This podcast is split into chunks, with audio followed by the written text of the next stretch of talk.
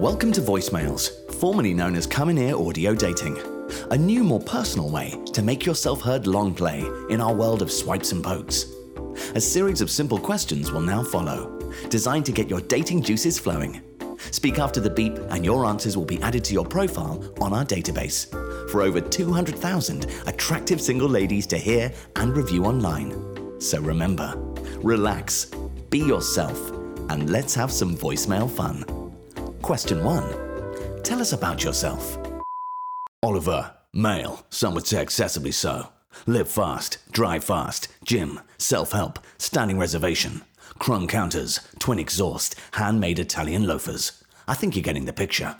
Tybo, no surrender, Porsche, survival of the fittest, made to measure, market capital, chest wax, car wax, Filofax, to the max. Let me upgrade your life. I win for breakfast, lunch, and dinner, and I feast on the bones of lesser men, but not in a gay way.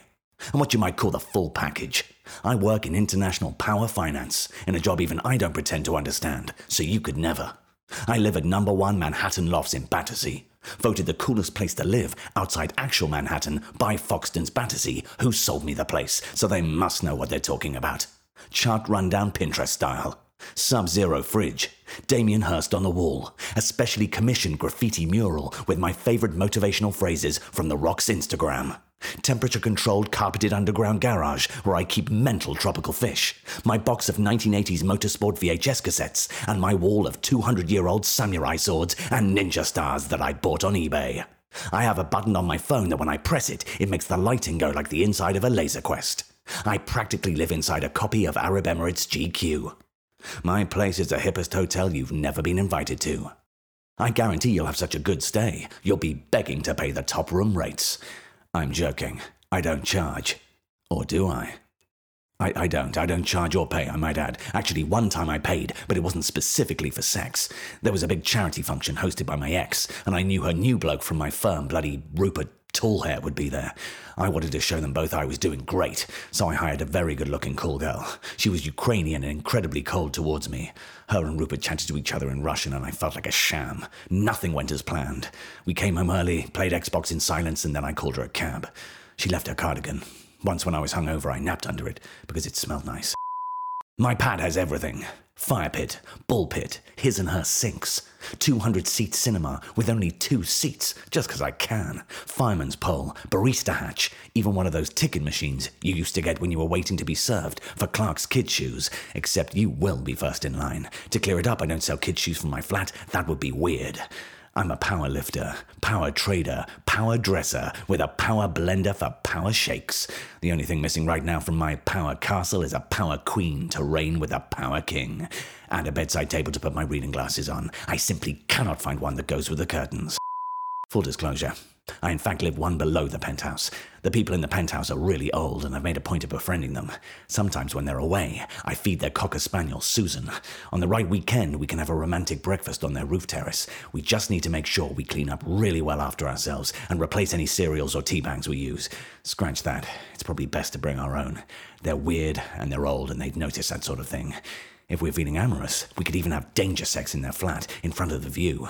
It's probably not worth it as the place smells awful. Susan is incredibly gassy for a small dog.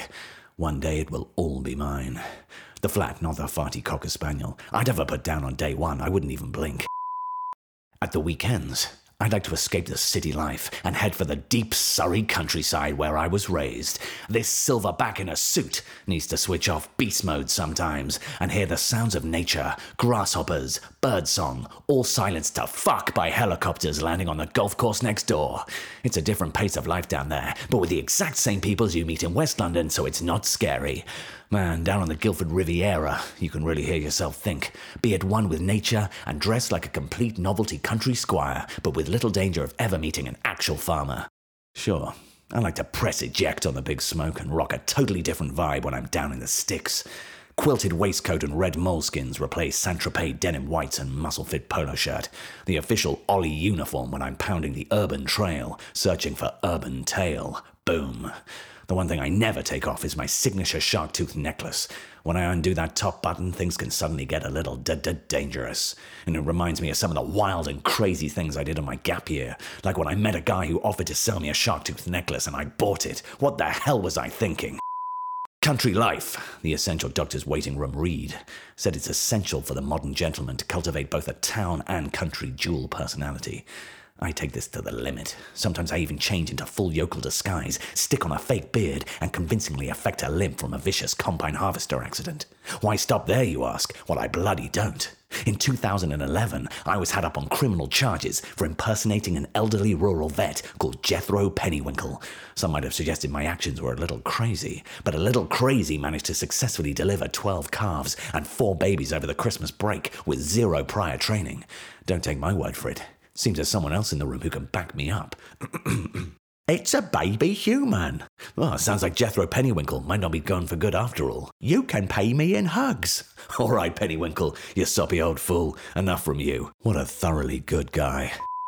I refuse to talk about any of this with my therapist. I tell him, Doc, we can park that in the already stuffed folder marked balling out of control. He says maybe we should file it in the brand new file marked split personality disorder and up our sessions to two a week.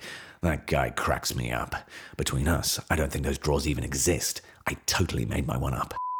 I live life so fast, I don't have time to sleep, and it is truly exhausting. Sometimes I black out and lose entire days at a time and wake up in strange places. Tell me, Doc, is there a cute little drawer for that one too? I highly doubt it. I never back down, never hesitate. I think things through after I've done them. Consequences are literally something other people have to explain to me. I'm not 100% perfect. At best, I'm 90 to 95% perfect tops, which is why I have two personal trainers, a spiritual guru for show, and several Weasley mates who dress just like me but aren't as good looking as me to laugh at all my jokes. Fitness is my religion. I'm like a fitness monk, except I have a full head of hair and I am allowed to fuck. My body is a well oiled machine, and by that I mean I am literally covered in oil.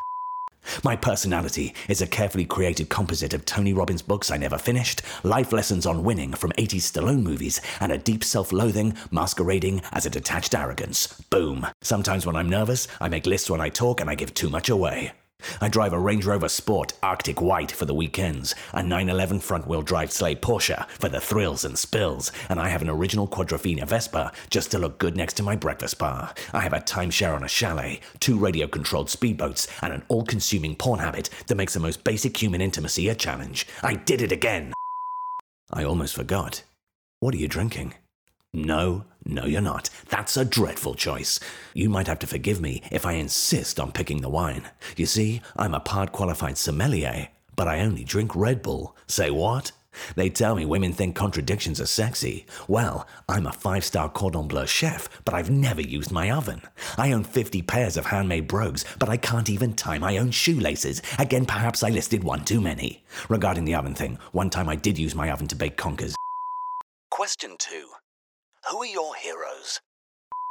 Like everyone, I was a casual fan of Top Gear. I went and stood in the studio audience most weeks and laughed when they made fun of global warming and Mexican people. But my fandom was tested when Clarkson decked that chap for bringing him a sandwich, not a steak. what a legend! Other heroes of mine include all the big boys. Mad props to Brunel, Da Vinci, Gandhi because you have to say him, Churchill for bossing Britain's finest moment, and all the lads from Entourage. Not forgetting the straightest shooter in motorsport to ever wear a tash, Nigel Mansell. And of course, the entire Mock the Week crew for slaying the audience week after week with weapons grade banter. That sort of withering sarcasm does not write itself. That's why I'm for the rule breakers. The Mavericks, Tom Cruise as Maverick in Top Gun. Unlike him, I write checks my body can cash. I write checks my bank can cash. And one time when I was in a hurry, I got confused and I wrote a check from my body that my bank couldn't cash. So I had to clear up the misunderstanding with my bank and the person that I gave the check to in the first place. My ultimate heroes are mum and dad. My father, Oliver Ajax Scythe Pellington Sr., is my one true mentor and the commander in chief of the Scythe Pellington family. We even had that put on a novelty cap for him. Cue hilarious photo of Pop wearing it whilst puffing on a Cuban and riding the tiny tractor we used to cut the front lawn. Last summer, I was also allowed to steer the tractor whilst Dad sat behind and did the pedals. Dad also lets me have a go on the barbecue when he takes loo breaks. Watch the throne, Dad! Uh, I mean the figurative throne. I don't mean I'm, I'm not shouting after him when he goes on his loo breaks. Be, be careful sitting on the loo, although both work. I mean, if it was that and, and Pam and Richard, the neighbours, were around, I would just quietly say it in his ear. I'm not a total asshole. It's all about my mum, though, or as I call her, my mum.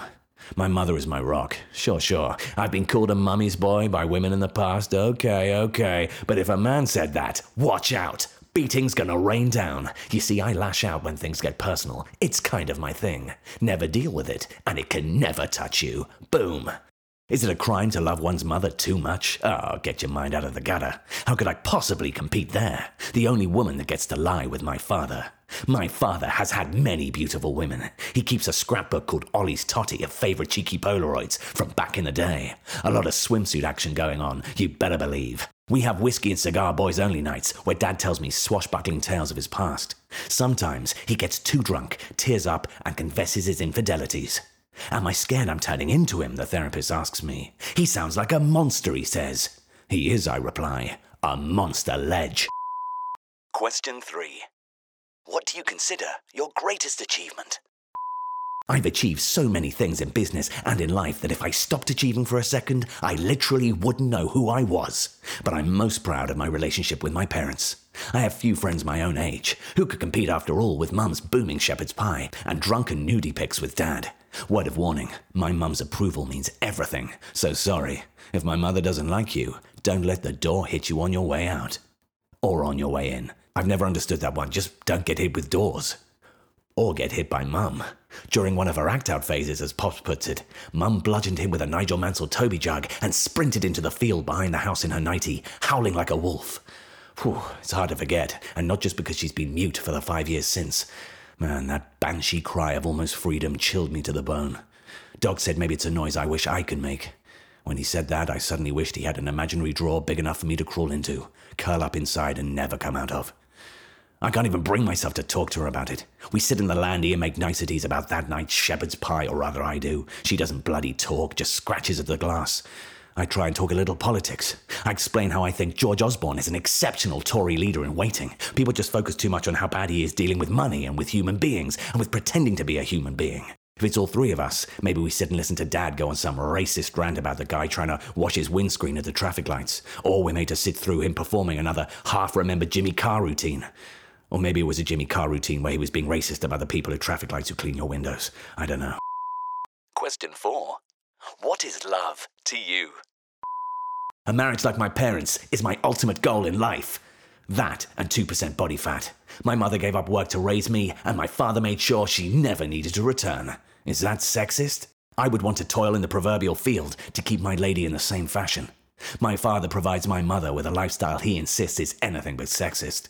He says, is a daily standing appointment at the hair and beauty salon in the village sexist? Four spa visits a year, sexist. £500 pocket money a week, £600 if she's good. A private doctor to prescribe copious anti anxiety medication. All the equestrian magazines a woman can read. The fact that she barely needs to think for herself, sexist, he says. To be honest, listed like that, it does sound incredibly sexist. But Mum is there on Dad's arm at every major event in the calendar.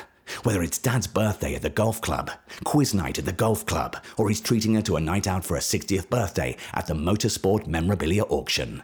At the golf club. In fact, as long as she's accompanied by him, she can visit the golf club anytime she wants, or on her own if she stays in the wives' lounge and coffee area. It was at that same auction where he bought her the Nigel Mansell Toby jug as a birthday present that she later tried to kill him with. I just put that together.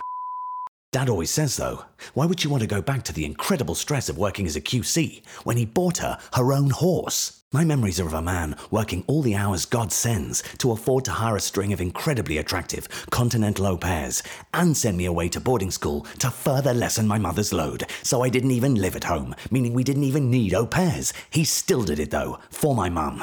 My father cared for those girls like a series of surrogate daughters, and for never longer than six months before they were rotated, he even took them on business trips. Oh, God, I'm really starting to join the dots. Question 5. What are you looking for in a partner? Ollie's prospective buyer's checklist. 1. Startling beauty with Kings Road class and Thatcher era power elegance. Think an Olympic team volleyball player, but dressed up for Halloween as Lady Jane from TV's Lovejoy, or vice versa. 2. 42 inch supermodel legs, but not taller than me in heels. Hang on, that's a 15 inch torso. Um, maybe I can make it up with a, with a, with a tiny head. Listen, uh, do not try imagining or, or whatever you do sketching this. It'll be hideous. I haven't thought it through properly. 3. A dry, sarcastic wit, but with a twinkle in her eye, like Sue Perkins. 4. Impeccable outer confidence that slips only when we lie awake at 2 a.m. in a cold sweat and we confess in the dark that we no longer know who the hell we are, that we sacrificed inner happiness for external perfection. But then I wake up to her looking hot and powerful, doing naked yoga while she rolls business calls to Hong Kong on speakerphone, and we act like our dark night of the soul never bloody happened. Then my executive goddess fires 5,000 factory workers in Cantonese while she blows me a kiss and stretches out her elegant four feet limbs. I've seriously got to get on those body measurements. I'm looking for the kind of soul cycle soulmate that James Blunt sings about on the greatest ballad of all time Goodbye, my lover, goodbye, my friend. Lover. Best friend. Someone I can talk to when I'm sad, but she's really fit, and so everyone will know I get to see her bottom when she changes for bed. Score. My father claims he's never been friends with a woman in his life. Says my mother's trying to steal his secrets when she looks at him. Dad makes some pretty big claims. He says he was at the party where Cameron allegedly dicked that pig. Says the press conveniently leaves out that he was double dared. And what kind of future world leader doesn't obey that most holy of schoolboy laws? Only a complete dick. Dad likes to joke that Jeremy Corbyn would have been too busy fretting over whether the pig had all 16 gender boxes on his doll form to whip it out and defile a farmyard animal for a bed like a real man. Sometimes Dad really has question of sport, god level banter. Ugh, Corbyn. God, I hate that man. He's so bloody reasonable with his kind eyes and his his his morals. Sorry, I was just sick in my mouth a little bit. Question 6. Describe your perfect date.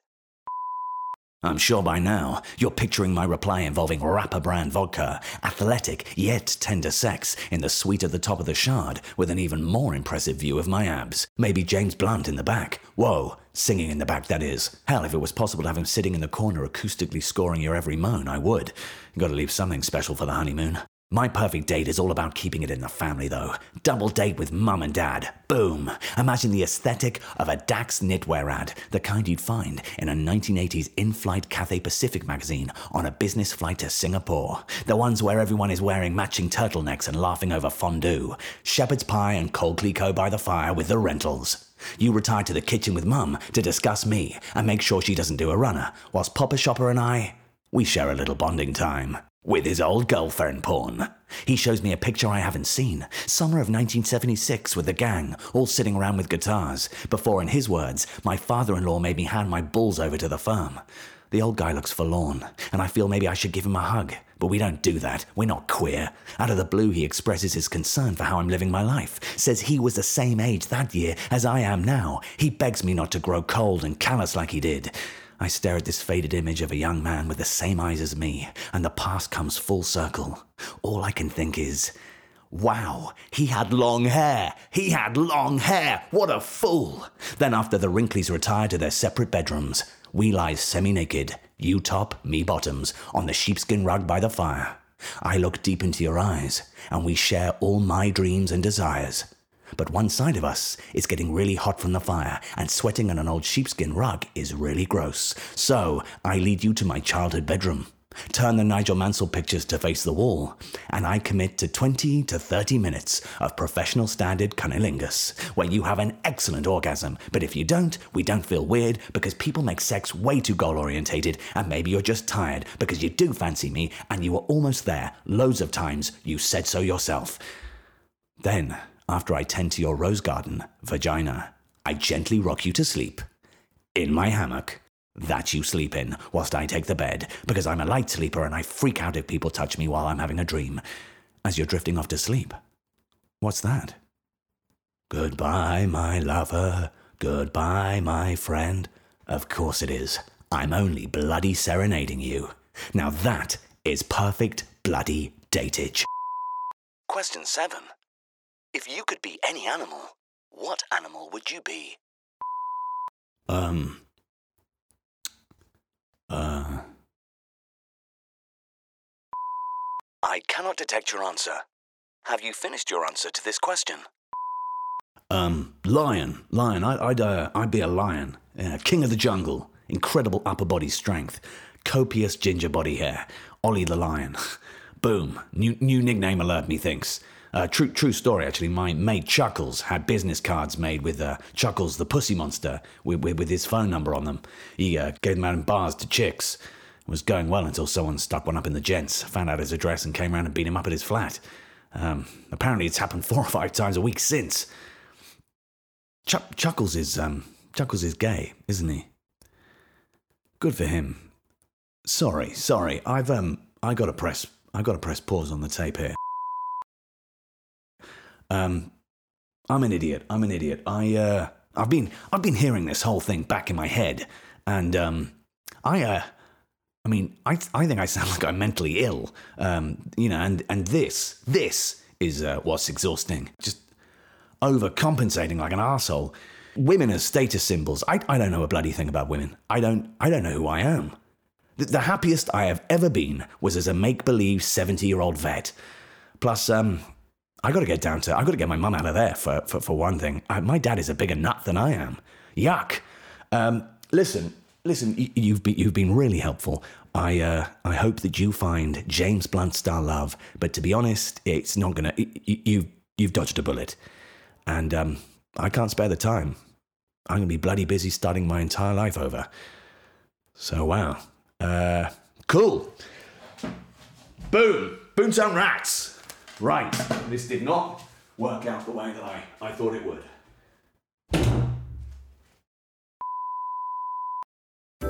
Thank you for using Voice-Males. Your answers have been stored and your dating profile is live. Watch out, ladies, it's about to get real. Voice-Males is not responsible for what happens after your profile goes live. We trust you to be truthful in your answers, and no guarantee of companionship or actual contact is promised. Membership is $49.95 a month for 24 months with a cancellation fee of 4000%. Voice-Males is written and performed by Tom Andrews. Mixing and editing by Ben Aitken at Another Tongue. And title music by Ben Ang.